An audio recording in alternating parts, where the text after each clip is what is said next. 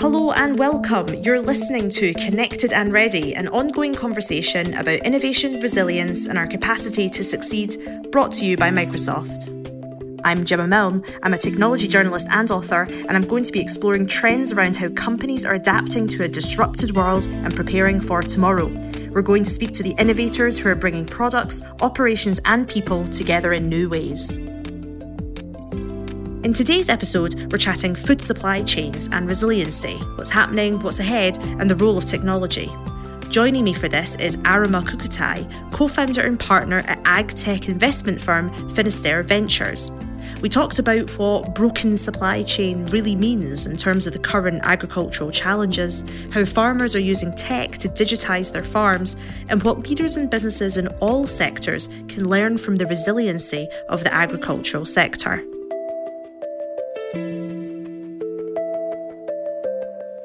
Arama, thank you so much for joining us on the show. I would love if you could start by giving us a little bit of background as to who you are and tell us a little bit about the role Finisterre Ventures plays in the food ecosystem.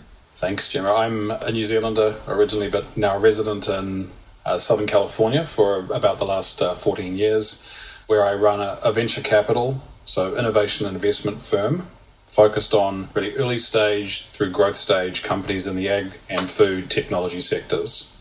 So we're really focused on improving our chances of being able to feed a growing planet, doing that sustainably, and improving the nutrition and health outcomes from our food system. So we've been hearing a lot in the news over the last couple of years, at least, this idea of broken food supply chains. I wonder if you could tell us, what does that really mean? We have an industry that is fundamental to human progress.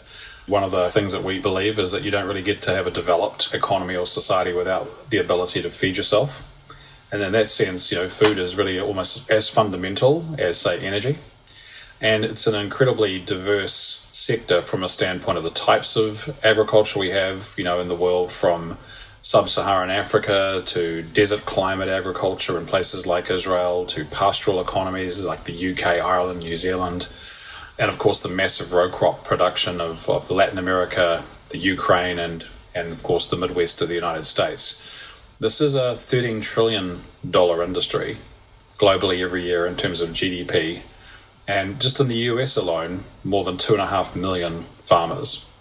From a supply chain standpoint, it's actually incredibly complex, but actually, historically, it's been really resilient. Its ability to provide food to us reliably around the world and to feed a growing planet that now it's on the track to 10 billion people by 2050, from a point where it was 2 billion in 1900. There's pretty incredible growth that's had to be supported by the farming sector.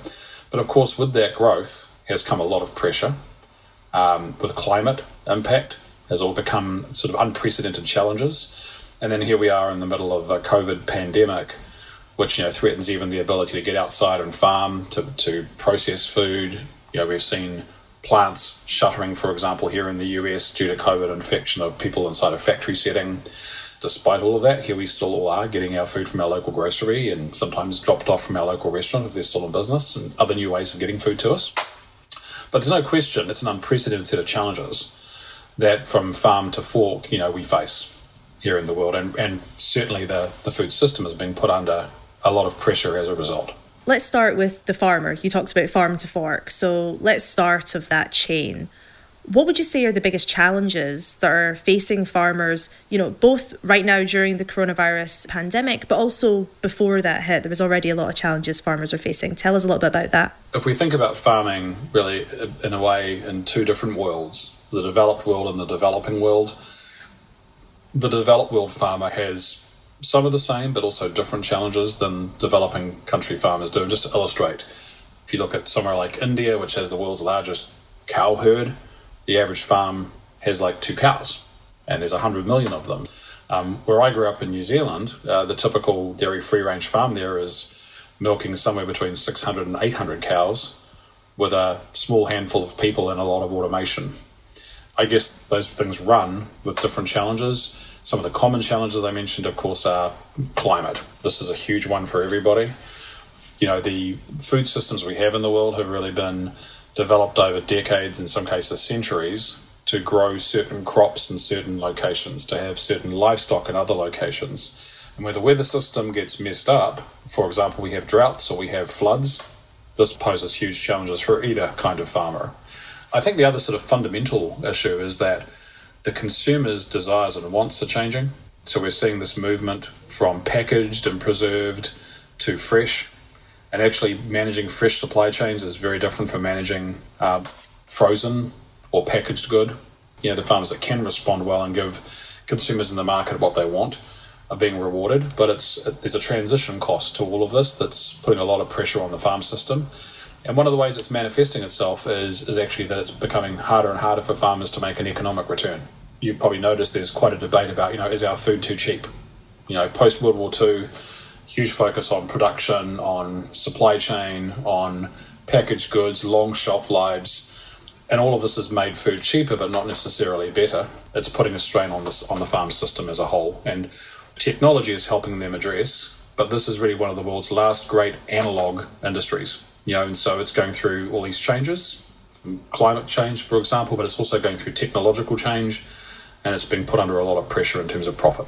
It seems to me that there's almost two big shifts that you're touching on here, one being the technological shift, which of course I want to get onto, but second, there also being this, I guess, the public understanding that there's a value shift required in order for the farming industry to actually not just be better, be healthier, but, you know, fundamentally be able to operate into the future and be sustainable, both in terms of the planet, but also just simply in terms of getting the numbers and being able to feed people. So it seems like both tech as well as value pressure from all different angles is putting a lot of pressure on the whole system. And I wondered if you could tell me a little bit about what have you seen already? We'll go into the future in a minute, but what have you been seeing already in terms of how farmers and the supply chain as a whole is trying to adapt to these two huge shifts? I think over the last 20 years, for example, with movements like organic food production, really as a proxy for consumers saying, I want to know that my food has been produced responsibly. I think I've been to the early movement points towards consumers saying, I want more transparency in terms of what it is I'm eating, and I want some, I guess, proxies that I can trust, organics being one of them, and there are many others now beginning to emerge. Likewise, globally, we've seen the rise of things like farmers markets, the local food movement as well too, and that sort of has gone through to the food service and restaurant industry as well as into retail. If you go into a large store here in California, wearing your mask, of course, now, and look to buy products, you'll see a lot of them that are marked local. Again, there's a perception that shortening the supply chain towards local producers provides you with a product that's fresher, maybe healthier, but you're also supporting local farming and local industry. So those trends have really already been in place for some time and have been building. And I think what you're seeing with technology and innovation is also other ways of producing our food that are completely novel, that really would have seemed like science fiction even 5 years ago. Who really thought you could produce meat without animals? And I'm not talking about plant-based proteins, but actually making actual meat using cellular-based agriculture or indoor growing systems, you know, producing fresh leafy greens, fruits and vegetables without using the soil or the sun. So the far edge of innovation, what seemed like pretty far out technology 5 years ago, all these pressures and challenges that we're facing, people are pretty ingenious at finding new solutions. And that's what we're seeing start to come through with the technology investment side. On the farm side, we're also seeing our farmers, you know, getting tools from things like satellite imagery to phone-based applications that give them guidance on best management practices and managing their farm, to smart farm equipment. So, you know, innovation's not new to the farm sector, but I think some of the innovations we're now seeing are really transforming what even food and agriculture might look like over the course of the next decade. It's interesting because you say here about, you know, there's a lot of innovation that's existed for a long time, and, you know, farming and the food industry as a whole has already been using technology in many interesting ways, has been very aware of the fact that technology can massively enhance the industry as a whole. However, as you also said, and as you all know, it's also one of the sort of final, shall we say, analog industries that still has a way to go in terms of being considered tech leading. So what is it that's, I suppose, still missing? And I know it's different depending on culture, depending on country, depending on type of farmer, but, you know, broad strokes here. Tell us a little bit about what is it that's missing. So I think one of the things that is important to recognise, it's more of a demographic question, is that farmers, especially in developed countries, are ageing. So the average age of farmers has really been going up since 1970 every year. And in some countries, you know, Japan would be an interesting example, has farmers that are past retirement age in most places is the average age. So there's been a demographic challenge with technology adoption. But what we're seeing is that as farming becomes perceived more as a knowledge-based industry, as a technology-driven industry, it's attracting new talent. And I think there's a tipping point being reached here as well too, especially in one critical area, digitization of the farm. So here in the US, in Europe, in Australasia, for example, it's pretty common now for farmers to have a satellite digital map of their farm, have the fields laid out digitally, the boundaries kind of well known and enunciated.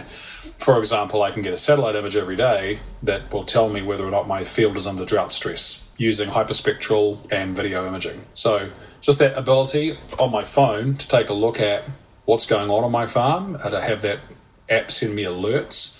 It might be that I've got irrigation issues and I need to turn an irrigator on, and it'll pop up and say, go and turn on the irrigator. In fact, now I can even have an app that actually for some of these will automate that process. So instead of sending myself or a farm worker out to turn it on, hit the button, boom, it turns on. So we're seeing this transformation first gradually with adoption, all the normal adoption challenges that you face with new technology. You always have early adopters and then laggards. We have that in every industry. It's true in farming too. And I think demographics makes that a little more challenging. But I think we're reaching a tipping point where the ubiquity of smartphones, I mean, every farmer has a smartphone now. In fact, smartphone penetration is higher in the farming population in the US than it is in the general population. So you can assume everyone's got one. And that ability to push inexpensive tools and apps to you to actually help manage and automate processes on the farm, to have better information and intelligence. So it's not just, hey, the father or the mother have passed on knowledge and information to the kids, but information's been captured, codified, analysed, and put into systems that can actually help the average farmer be a better farmer, the better farmer be a great farmer, and maybe a great farmer be an epic one. You know, so everybody moves up and to the right in terms of productivity using tech.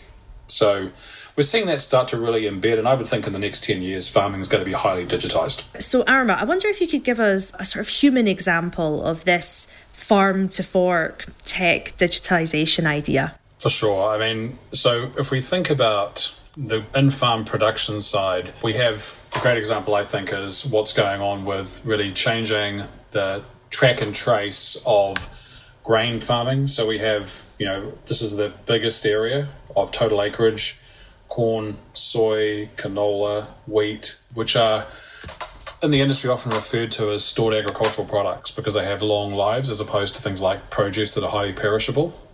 So there are technologies now that are enabling the farmer when they sell their grain to, let's say, a local cooperative or elevator, which allows them to record exactly how much has been picked up digitally from their farm by the local trucker or co-op coming in, track it all the way through to the elevator where it's then loaded up, and then have an accounting sort of resolution back to them electronically, where all of this used to be paper-based and capable of having errors introduced into it.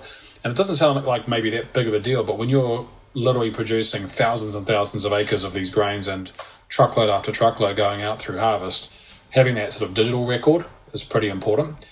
And then actually we're an investor in a company called TeleSense that is then doing IoT monitoring of those elevators. So what's the quality of the product in there, how much moisture is in there, and also at an enterprise level, which products are older and should therefore be sold first or moved out and managed first from a logistics standpoint. So all of this used to be handled and kind of paper-based or disconnected record keeping, and it's now becoming sort of a digitized, linked up pipe. And the farmer can go on their app and see exactly in their co-op what's been picked up, what's been delivered, what's still in storage, what's been sold, and kind of get a complete picture in real time of what's going on their farm. And look, this will make a convert even of kind of tech resistant farmers who maybe don't necessarily consider themselves the most tech savvy in the world, because this information is the lifeblood of their business, and it's giving it to them, you know, in basically a very low cost form in real time on their phone. Dynamics 365 is helping businesses of all sizes unify their data and create a digital-first culture. With next-generation ERP and CRM business applications, employees at every level can reason over data, predict trends, and make proactive, more informed decisions. Request a live demo of Dynamics 365 today by following the link in the episode description. Talking a little bit about this idea of digitization, I mean, one of the things that the coronavirus pandemic, I think, has really pushed is, in a lot of industries, the adoption of technology that was maybe happening a little bit slow, but everyone kind of knew it needed to happen, and it's amped up this adoption and this quick shift to make sure that businesses can just simply survive. From your perspective, have you seen a similar sort of shift in the farming industry where, you know, coronavirus has prompted this digital revolution, shall we say, to move even faster? Absolutely, yeah. Especially certain types of farming, like high-value produce, fruits and vegetables, which you can't use a corn combine harvester to harvest those crops. They're very manual and intensive. Picking strawberries, harvesting lettuce, picking tomatoes out of a greenhouse. So we're seeing, and we have seen for some years now, kind of a steady uptick in investment into areas like automation and robotics for these specialty crops, because in addition to the rising labour costs or restrictions on migrant labour, for example, here in the US, we're now also seeing, of course, that you just can't have a group of people in a field picking shoulder to shoulder any more than you can have them side by side in a meat packing facility, for example. So automation is clearly a winner in this regard in terms of investment, and it's doing the things that actually automation should do, right? Remove back-breaking tasks, but also, you know, remove tasks that are unsafe for people to do. And that's not just in the field. We're seeing that, of course, right, with micro-fulfillment inside supply chains, inside grocery, warehousing. So robotics and automation for pick and pack. There's quite an amp up in terms of investment activity and adoption that's been given a tailwind. So that ripple effect is right across the supply chain, obviously at the farm, sort of particularly at the labour end of that, but all the way through to the retail point, consumer point, where food ends with us at home these days. One of the things I've also been noticing, you know, you mentioned shifts in terms of people cooking more. I think there's also been a lot of shift in terms of people understanding where food comes from and understanding the supply chain a lot more, because it's how it doesn't work has been laid bare in so many ways, particularly when we had the sort of panic buying. And there's been a lot of, you know, more local businesses bringing good food that was normally going straight to restaurants, straight to consumer, to stay kind of operational. And I know, you know, like from my own experience, I'm now kind of thinking, oh, I want to keep getting this fresher, better quality food, and I know exactly where it's coming from.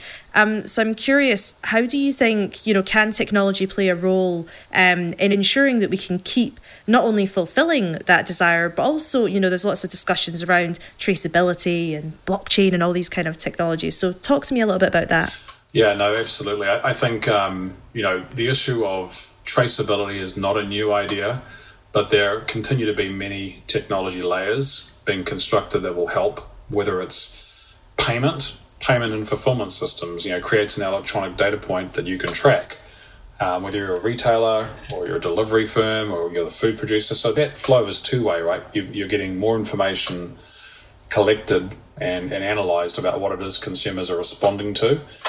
And so that actually, I think, is a positive in terms of shortening, if you like, that feedback loop. And a great example, by the way, that I think has been supercharged by the lockdown situation and also around questions of what's going on in our food chain, is the move to plant-based diets. So, you know, there are a number of drivers for that. Some are economic and supply-based. You know, if you're shuttering meat plants, price of meat proteins goes up, up, up, as it is over here, I'm sure over there too at the moment. And that's giving people economic, as well as maybe other reasons that were already there, to try plant-based alternatives. And that has a ripple through effect to the farm. So I didn't know that many farmers growing pea protein or growing peas for protein, but past, you know, the Impossible Burger, Beyond Meat, Ripple and Milk and others, there's a whole host of companies that are using pea, soy proteins as replacements for meat. But consumers are also saying, I want to know where my food's come from. The technology exists to do a better job from retail all the way through to farm of telling me what happened to my food. And then you have categories like cellular agriculture and plant-based protein that are actually redefining and reinventing what food actually looks like. So we're seeing a boom, for example, in alt dairy that is dairy-like, whether it's almond milks and products that we've seen for a while, but new ones like those based on oats. You've got companies like Perfect Day that are using recombinant and fermentation methods to make dairy products. So these technology changes are occurring in a number of ways, both in terms of the basic product itself, but to your point, consumers want to know where the food came from, and the tools, exist informationally for us to be able to do that much more than ever before. And you're seeing that ripple through already into retail in particular. You mentioned earlier on about the food industry and the farming industry being, over the decades and centuries that it has existed, very, very resilient. And one of the things that we talk about a lot on this Microsoft podcast is around resiliency of businesses, but also of technology, can really affect businesses and what they can learn from resilient industries and companies. So I'm curious, what would you say other businesses or people in other businesses can learn from the agriculture industry in terms of its resilience? That's a great question. I think one of the reasons why agriculture has been quite resilient is that it's really very distributed. So when you think about other industries that have high concentration of capital and even geographical, physical locations, where like in many areas of manufacturing, where you've got scale benefits of getting bigger and bigger and bigger, and that leads to greater scale economics, but also less resiliency, because if one of those facilities fails, it has a much bigger knock-on effect. So I think agriculture has done it historically because it's land-based, has always been quite distributed, and of course, it's the last industry left manufacturing outside. The weather can impact what you can and can't do. Coming from a farming background myself, I think one of the great lessons that farmers can convey to other industries is that ability to be nimble and to make decisions quickly based on real-time information, to change and pivot their businesses. We've seen this for some time, right, in terms of what crop do I grow this year, what's in demand, and what can I forward sell? That's always been there in farming, or has been for a long, long time. But I think what we're now also seeing is rapid adoption of new technology. So what has been quite a maybe conservative and slow to change industry, that's changing very quickly. And I think that's essential to the survival, back to what we said at the very start of this conversation, around the ability to be profitable and sustainable. They're both important. The best farmers are rapidly trying and testing out new technologies, new enabling technology, like even things like cloud storage. You might think, what the heck has that got to do with farming? But the reality actually is that farming generates enormous data sets. They've got to be stored somewhere, they've got to be accessible, and then there's a huge amount of information to analyse. So it's not just the farmer going, let me take a look at what I've done the last 40 years and just keep doing it in the 41st year, but now starting to get exposed to new sources of information that you can analyse cost effectively. Again, back to my comment about mobile phones, applications, but also the analytics in the cloud. These are things that perhaps even 5 years ago would have seemed a real stretch for farming. Well, they've been adopted very, very quickly. So change or perish is sort of a common thread in farming, and actually it always has been. You're very exposed to, and often isolated, when you think about being out on these tens of thousands of acres and these very large expanses of land here in the US. These communities have always had to be very self-reliant and resilient just to make sure they survive. And I think that technology is helping them keep in front of the curve here. I want to focus back on technology as well in terms of the advice and the learnings, because, particularly when it comes to supply chain, in terms of leaders in industries, all kinds of industries that all rely on supply chains, where do you think they should be focusing right now in terms of technology, in terms of the emerging trends that you're seeing? What should leaders and businesses take note of and start investigating and maybe even investing in? I guess as a group that's been investing for nearly 15 years in food and ag technologies, we've seen a lot of change. And clearly one common thread that I think has driven change in just about every industry you can think of is the low cost and wide availability of data. And so in farming, being able to collect visual imagery from satellites, from drones, from aircraft, IoT devices telling us microclimates and weather, sensor devices telling us composition of soil, smart automation on farm equipment telling us where every input is going, track and trace, did we put sprays or pesticides or chemicals on this food? Was it organic or not? How do we certify that? There's all these layers and layers and layers of data that are being aggregated, analysed and used to both farm better. And we haven't talked as much on this so far about sustainability, but that's also been an incredibly important thread that I think has always been there, frankly. All farmers I know see themselves as stewards of land, and many of them are intergenerational in terms of family ownership. So they have a very long-term perspective on the importance of the land that they're on. But they're faced now with fresh, both regulatory, compliance, as well as consumer challenges, saying, you know what, farming has actually got some aspects to its business that are not great. You know, the amount of water that's used inefficiently, the greenhouse gas emissions coming off farming, as well as, you know, some of the things we've talked about, the ability to verify how food was produced and how safe it is. So all of these factors, these pressures that are coming on to farming are requiring technological leadership and change, both from people developing new technologies, but also persuading the farmer, he or she who is in business as well, to adopt these technologies, to use them and to show them how they can make their businesses more profitable and sustainable. And I'm pretty optimistic about the level of and pace of change that's occurring in an industry that historically has been slow to change. We're seeing, just maybe one final point on this, we're seeing also that farmers are recognising there are quite significant forces of change at work and they have to respond. And one of the few really big levers they have available to them is new technology. You know, they can't pick up and move their farms generally, so you can't change the weather climate you're in, but maybe what you can do if you're experiencing climate change is use technology solutions to try and help you combat the effects. You spoke about how farmers are using data and technology and insights and whatnot to better understand what's going on in their farm. What does that look like from a sort of visualization dashboard perspective? What are farmers using? There's now a host of different applications farmers can get access to that will give them kind of a dashboard visualization, but also will often prompt key tasks. In enterprise solutions, you can also now see what people are doing on your farm. So there's a Brazilian company called Solymph Tech that monitors the performance of the farm equipment. Is the person driving it driving too fast down the field? Are they driving safely or dangerously? Do they do too many turns around the field? What's the equipment maintenance period? So these are already not particularly sexy, but really pretty important things to know, running the farm sort of efficiently and responsibly and safely for people. So there's really not any layer now that it doesn't have some sort of digital product associated with it. One of the challenges is sort of aggregating it all up into a useful kind of, you know, more dashboard type form, because there's many different aspects to running a farm. But even that, we're starting to see, you know, the technology evolve and kind of knit better together or be more integrated. It sounds like what you're saying, it's not just a case of visualizing data that's being gathered, but rather there's a bit of an opportunity to aggregate lots of different bits of data together to get this much more, I guess, broader view of what's going on. Is that a fair assumption? It is. I think you have to think of this in terms of maturity, tech maturity.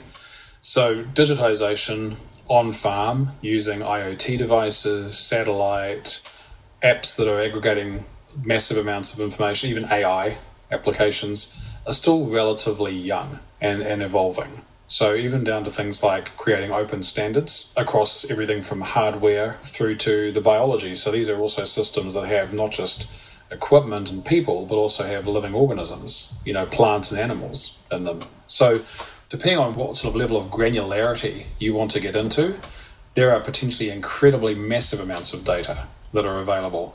So some of what we're seeing is an evolution towards providing more of a true dashboard view where the information is aggregated. The example I would kind of use is like if you go in to see a doctor and they gave you an EKG and you looked at it and tried to make sense of what it meant for you, you probably wouldn't come up with a very good answer unless you're a medical expert. But if they give you an application saying, we've given you your checkup and things are generally pretty healthy, or over here you need to watch your diet, that sort of level of granularity is kind of what farmers are generally looking for. It's what's the action I can take as a result of all this data? How do I turn that data into action? And I think that's still evolving. You know, the doctor equivalent in that story in a farm is the agronomist. Most farms will have some sort of production advisor or technical expert that's helping them interpret all this information. They're the human in the loop and getting perhaps all the really, you know, detailed granular info and saying, okay, well, when I compare this to what the dashboard's telling me, I generally agree or I don't agree. So we see a lot of that in the field still. You know, so there's still room for a lot of human experience and insight and judgment But we're getting much more granular information to inform those judgments than we've ever had before. Do you see there's an opportunity for low-code development, particularly when we're talking about there's so many different kinds of data, digitization, information, insights that we can work with, but also there's so many different kinds of farmers, different kinds of farms, different ages and all sorts. So I wonder if you could talk a little bit about low-code. I think we're seeing this sort of manifest itself in terms of the types of tools available to farmers, for example, in automating workflow and process on farm, where they've got tools that enable them to look at, for example, things like labour allocation, sort of super technical areas like soil agronomy, weather science and so forth that are truly deeply technical. Certainly in the last 5 to 6 years, we've seen an explosion of both application-based development and you touched on this point about there being many different types of farming. If you just think at a big bucket level, from major row cropping through to high-value vegetable seed and fruit horticulture, through to animal husbandry, even through to pasture and free-range systems, let alone desert agriculture, monsoonal rice production, it's incredibly diverse. So even as an expert in this area, I couldn't begin to tell you that I know every single application that's been developed out there. No one does. But what we can definitely say is that the quantum of investment, more than 20 billion in the last 10 years in venture capital alone, that's flowed into the ag and, well, actually more than 40 if you include food in it as well, so the entire supply chain, it's produced a plethora of companies. I would say probably more than 8,000 startups across the sort of digital and food domain. It's an incredibly robust, vibrant sector in that sense. Sounds like there's a lot of opportunity then to get involved. Thank you so much for all of your really deep insights, actually. And, it's a challenge sometimes to talk about the food industry in just half an hour because it's so broad. There's so much to say. It's so interconnected. But at the same time, I think for me anyway, that's been one of the biggest learnings over the last 6 months is how do we wrestle with systems better? How do we think about things as interconnected and build technology in a way that makes sense as a role within a larger system as opposed to just a solution to a single problem. Yep, absolutely, Gemma. Yeah, and I think one final point I would say too is that agriculture's proved, and the food system generally has proved actually pretty adept at monetizing innovation from other sectors. So we didn't invent GPS, but it's in pretty much every on-farm device. We didn't invent blockchain or cloud storage or AI analytics, but they're rapidly turning up. And likewise, we didn't invent gene or trait modification or synthetic biology. So as a horizontal that touches, like as you said, just about every sort of area of technology and society you can think of, absorbing innovation from other sectors and rapidly putting them into an agricultural context, I think has been one of the most interesting things to watch over the last decade. And I think we'll continue to see much more of that in the years to come. Yeah, for anyone listening who's not already following the future of farming pretty closely, I'd highly recommend getting involved. It's one of my favourite areas of innovation. Arama, thank you so much for joining us on the show. Yeah, most welcome and thanks for having me. That's it for this week. Thank you so much for tuning in. You can find out more about Arama's work and indeed some of the broader themes we discussed today in the show notes. Don't forget to subscribe to the podcast and tune in next time to continue our conversation about innovation, resilience, and our capacity to succeed.